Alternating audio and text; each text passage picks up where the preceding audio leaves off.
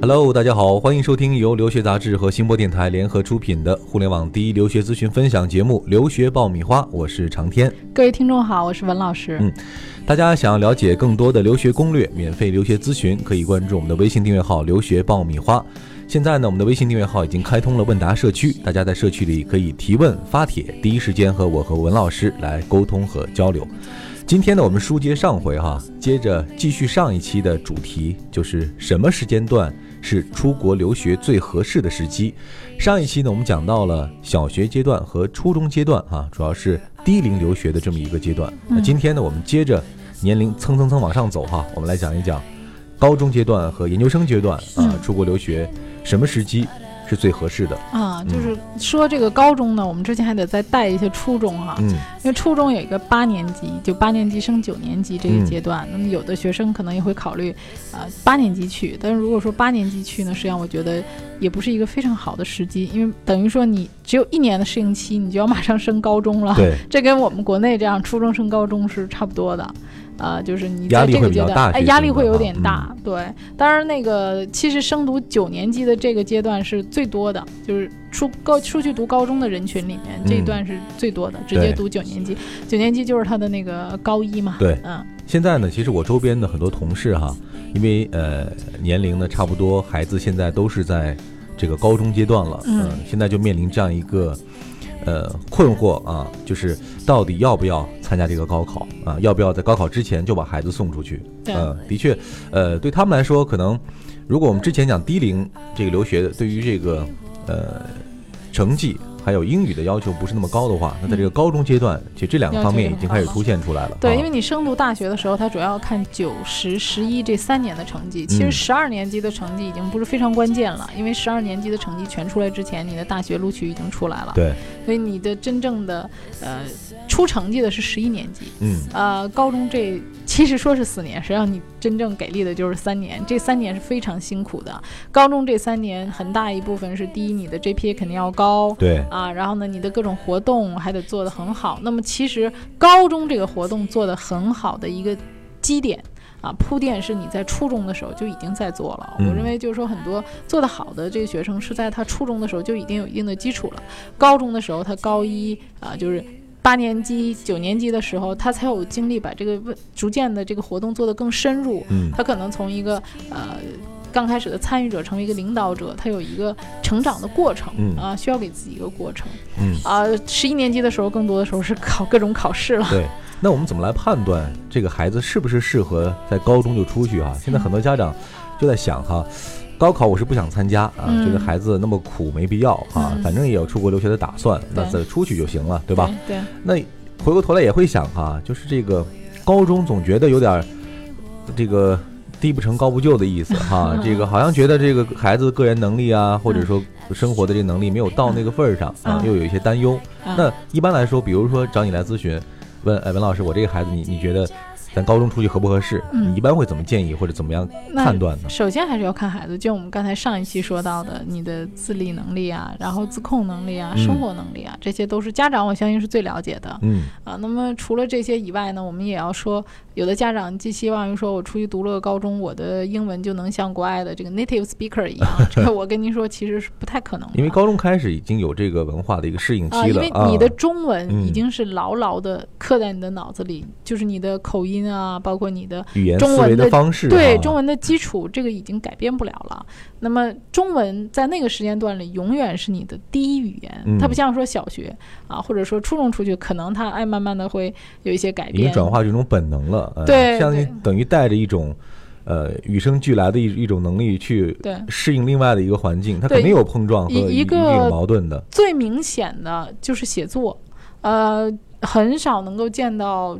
高中出去的学生，他的写作能力能跟美国本土人一样的，非常非常少。就是写作能力，可能口语上面你觉得，哎，我能表达的都表达清楚了。实际上，我觉得口语沟通这个并不难，因为你就像我们说二把刀的这种英语，到国外也可以去旅游，就是是因为人家英文好，单词量够哈，基本沟通的这个这个方式了解就可以。沟通不是问题。那到了后面最难的其实是个写作，嗯，呃，写作能力就一下能够凸显出中国学生的一个水平。就我今天刚刚接一个电话，我一个学生。在美国读本科的，他读到最后了，有两门写作课，他说：“哎呀，老师，他说，啊，我这两门写作课非常难，呃，美国本土学生读起来都不不是很容易。那我作为一个国际学生，我觉得更辛苦。我可能为了这两门写作课，我想再换个专业，找个容易毕业点儿的啊。所以就是这个写作一般都是中国学生最难的。嗯，呃，当然说你在美国读高中的学生，我们现在叫美高档啊，美高档，哎，就美高这些学生，他们将来在申请大学的时候，那他们的优势。一定要远远高于你在中国读高中的，这个就是在高中阶段出去的一个大优势了，非常大的优势。因为一个是你在美国接受了完整的高中教育，那么你在录取的时候，呃，很多学校表示说，如果你不需要奖学金的话，那么他们可以把这些在美国读高中的学生的录取条件和美国本土的学生是一样考虑的。嗯，那也就是说你在录取的时候，你的各方面的要求，SAT 啊啊，但托福这个你就不用考了，因为你已经读了完整的四年，你不需要考托福了，那就跟美国学生一样考 SAT。那么这个 SAT 的。某些学校的要求是跟他本土人一样的，那这样的话你就占了很大的先机了，因为他美国本土人 百分之九十，你不跟中国人抢的话，那你的录取几率就要高很多了啊。当然这也是部分学校的要求，但是即使是中国的高中生啊，读完高中的和美国的美高生在一起，美国的大学也会优先录取在美高读的学生，因为美高这儿的学生，第一他们学的课程。跟美国本土的大学接轨，嗯啊，他们在进入大学之后，他们的适应能力和呃学习能力会更好，因为美国大学会想我招进来一个学生，这学生能不能顺利毕业呀？啊，能不能最终比如说创造出更好的一个呃 benefit 给我的学校？所以他第一点是这个会考虑，第二个呢，这些学生提供的材料的真实性会更好，比如说他的高中成绩，对他的推荐信，所有材料的真实性和可信度会更好。那中国学生现在。搞得很多东西可信度都很差，包括你的高，包括你的 SAT 成绩，呃，很多学校的标准啊，宽严程度都不一样啊啊，对 SAT 作弊的问题，去年也搞得很凶嘛，所以导致说咱们国际中国学生的这个各方面的因素都让人不可信啊，这也是很大一部分程度，你们就会发现，二零一五年入学的美高的学生。啊，成绩斐然，非常的好，那也就导致了很多越来越多的人考虑会不会我想升读名校，我想出去读美国高中，这一点确实是毋庸置疑的，确实是呃，从总体的数字上来讲，或者说未来的发展来讲，美高的学生在这方面会更有优势。就像我这个同事哈，应该说经历了有一年多的纠结。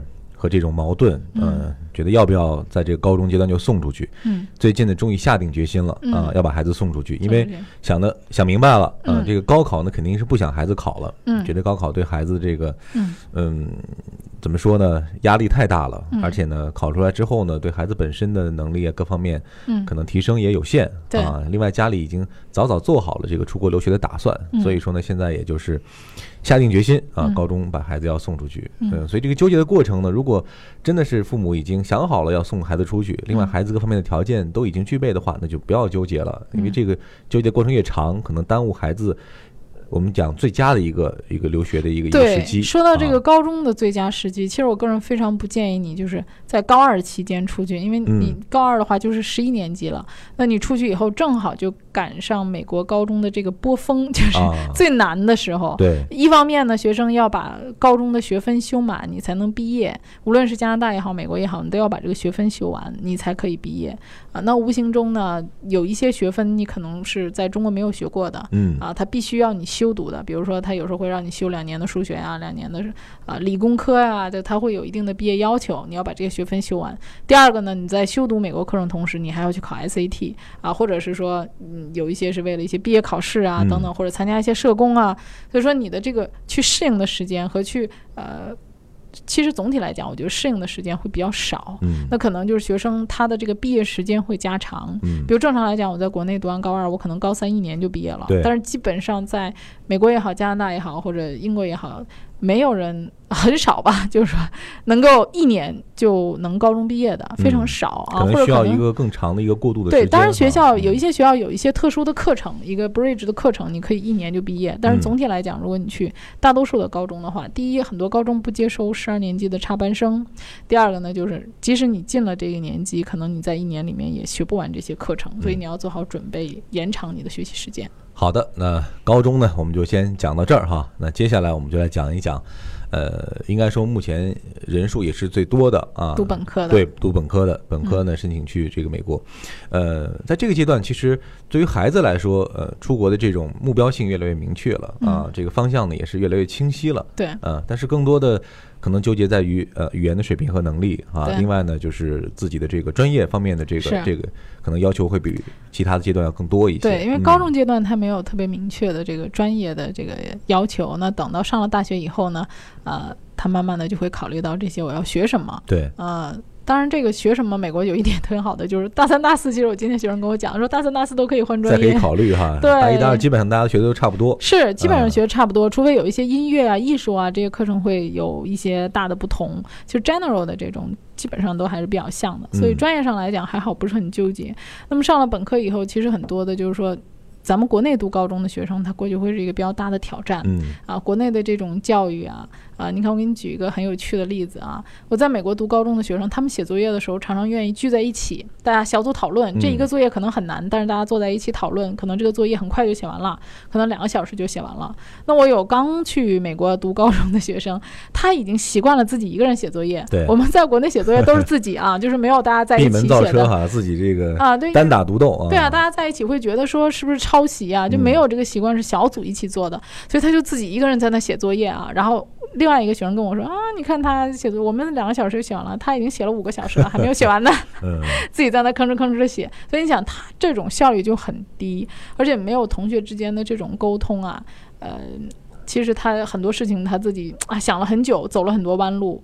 啊，就是他这种学习方式也不是很适合，嗯啊，而且在本科阶段会发现，可能大学生活会更精彩，对，哎，更多新奇的东西啊。那可能在美高的学生还好一点，啊，一些从国内高中毕业的学生刚过去的时候，就是啊，学校的各种活动啊，然后还有这种各种选课啊，包括老师，就事情很多，一下就压上来，所以刚上本科的学生第一年、第二年都会挺痛苦的。嗯，那在这个本科阶段，我们刚刚讲到了，主要是在这个前期做一些准备哈，啊。另外，在整个学习过程当中，是不是还有一些比较特殊的地方我们需要注意？对啊，比如说我们要考虑到找工作的问题，高中的时候不考虑，本科的时候会考虑。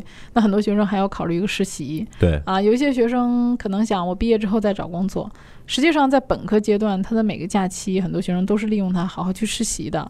啊，基本上如果你在本科期间没有实习的话，那你毕业之后找工作几率也非常的低。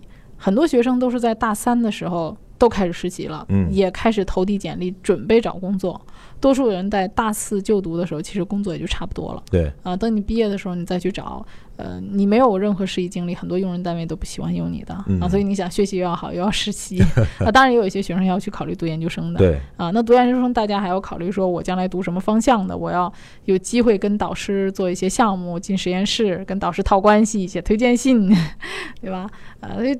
这个本科阶段要做的事情还蛮多的，各种人际关系、朋友圈儿，那朋友圈很关键啊。那我经常是会听到有一些学生可能没有交到很好的朋友，啊，导致就是女生每天逛街购物啊，他会觉得整个留学的生活会很枯燥，很乏味哈。对，就是刚开始的时候什么 party 呀，然后逛街吃饭呐，然后每天。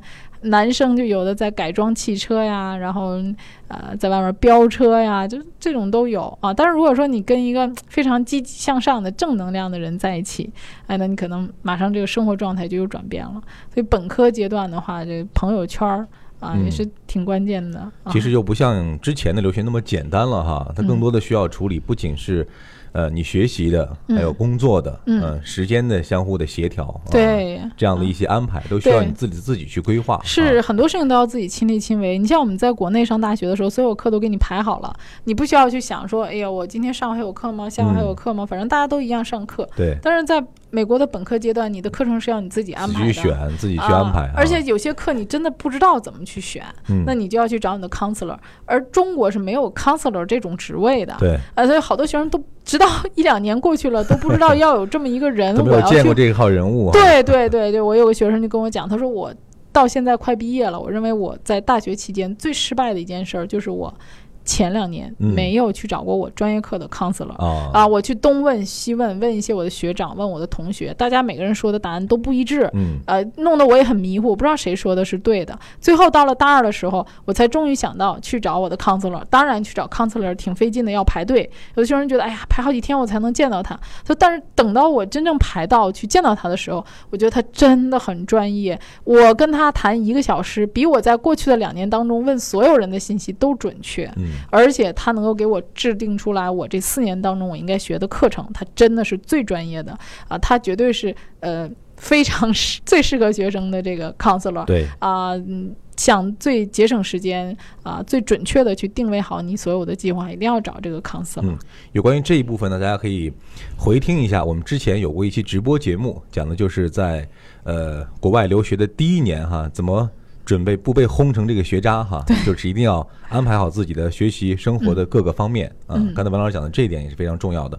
综合看来，其实本科阶段出去是比较保险的。对，还有一个问题就是，还有一些呢是在国内读大学，嗯比如读一两年之后，哎，我不想读了，想嗯出去了。啊，转学呃生。这一部分的学生，嗯在这个出国留学的时候，还有什么需要注意的地方？啊，其实有国内那种二加二的，或者嗯什么一加三的，其实这类学生出去也挺吃亏的啊。我昨天、前天啊接到一个二加二的学生家长的电话，他就是在国内读了两年农大的，然后再出去读了两年本科。当然，这个本科申请学校还不错嗯啊，但是在这两年当中，他读的非常的辛苦，而且 GPA 就使劲使劲的拉，才拉到三点零。哦啊，然后他现在又要马上马不停蹄的准备研究生，所以基本上他刚过去一年，马上就要准备研究生的申请。那他在当地其实学校里的课程还没有适应好，嗯马上就要开始准备 GRE 考试，结果他匆匆忙忙的准备了一个月，考了四百多分。嗯，然后他们家人一下子哦心就凉了，说哎这个孩子基础确实是不行。嗯 就是你很多东西呢是需要一个时间的积淀的，像他这种二加二呢，虽然说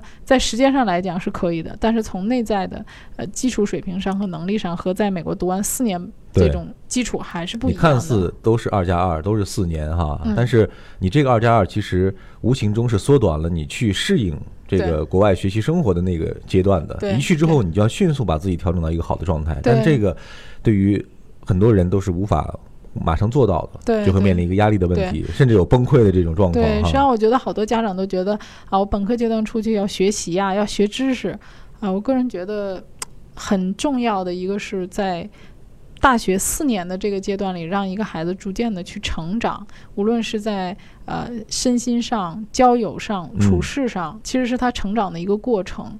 呃，在这个过程当中，他个人变得更成熟，啊、然后更会交朋友，更会做事，啊、当然学习知识是一部分。啊，我觉得说在学习知识的同时，个人内心的成长，呃，对一个人来讲是是最重要的。嗯呃，所以这个四年，我觉得说出去读本科，在各个年龄阶段来讲是保险度最高的，因为这个阶段他基本上，呃，从自理能力、生活能力，什么事情自己都可以把控了，因为他啊如果在嗯中国读大学，也基本要离开你了。对啊，反正是离开你是从坐几个小时的火车到坐十几个小时的飞机，其实没有什么太大的差别，也嗯都是暑期回来看你。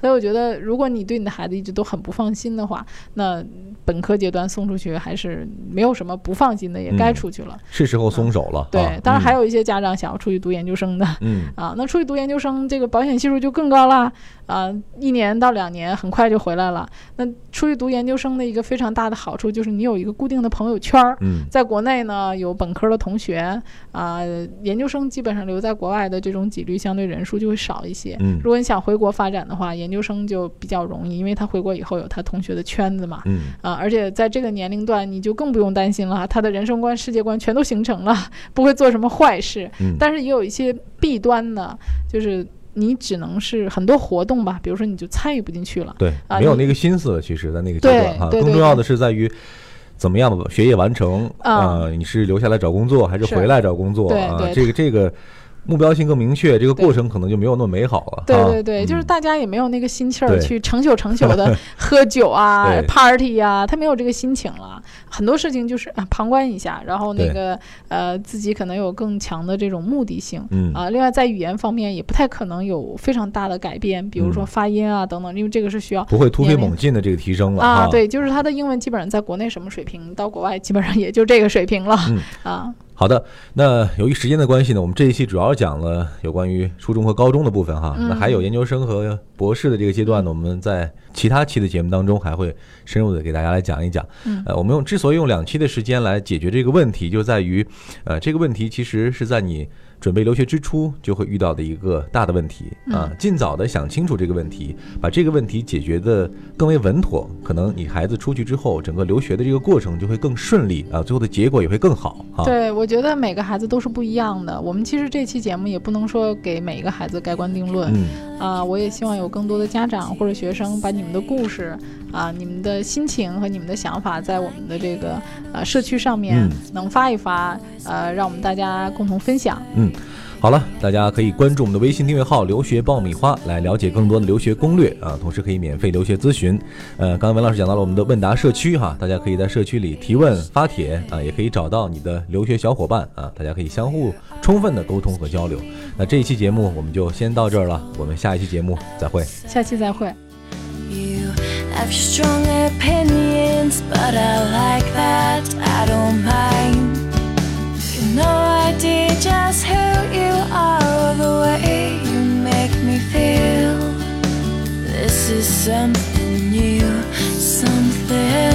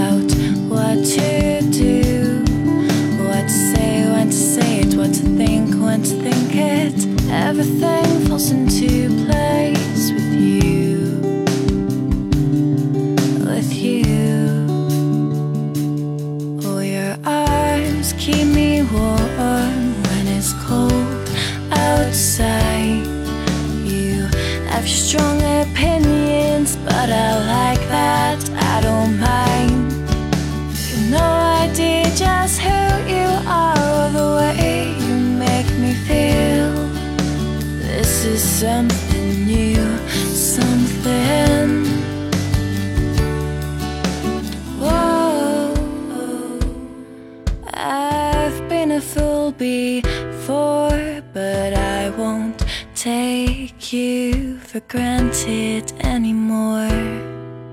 Whoa, I've been a fool before, but I won't take you for granted anymore.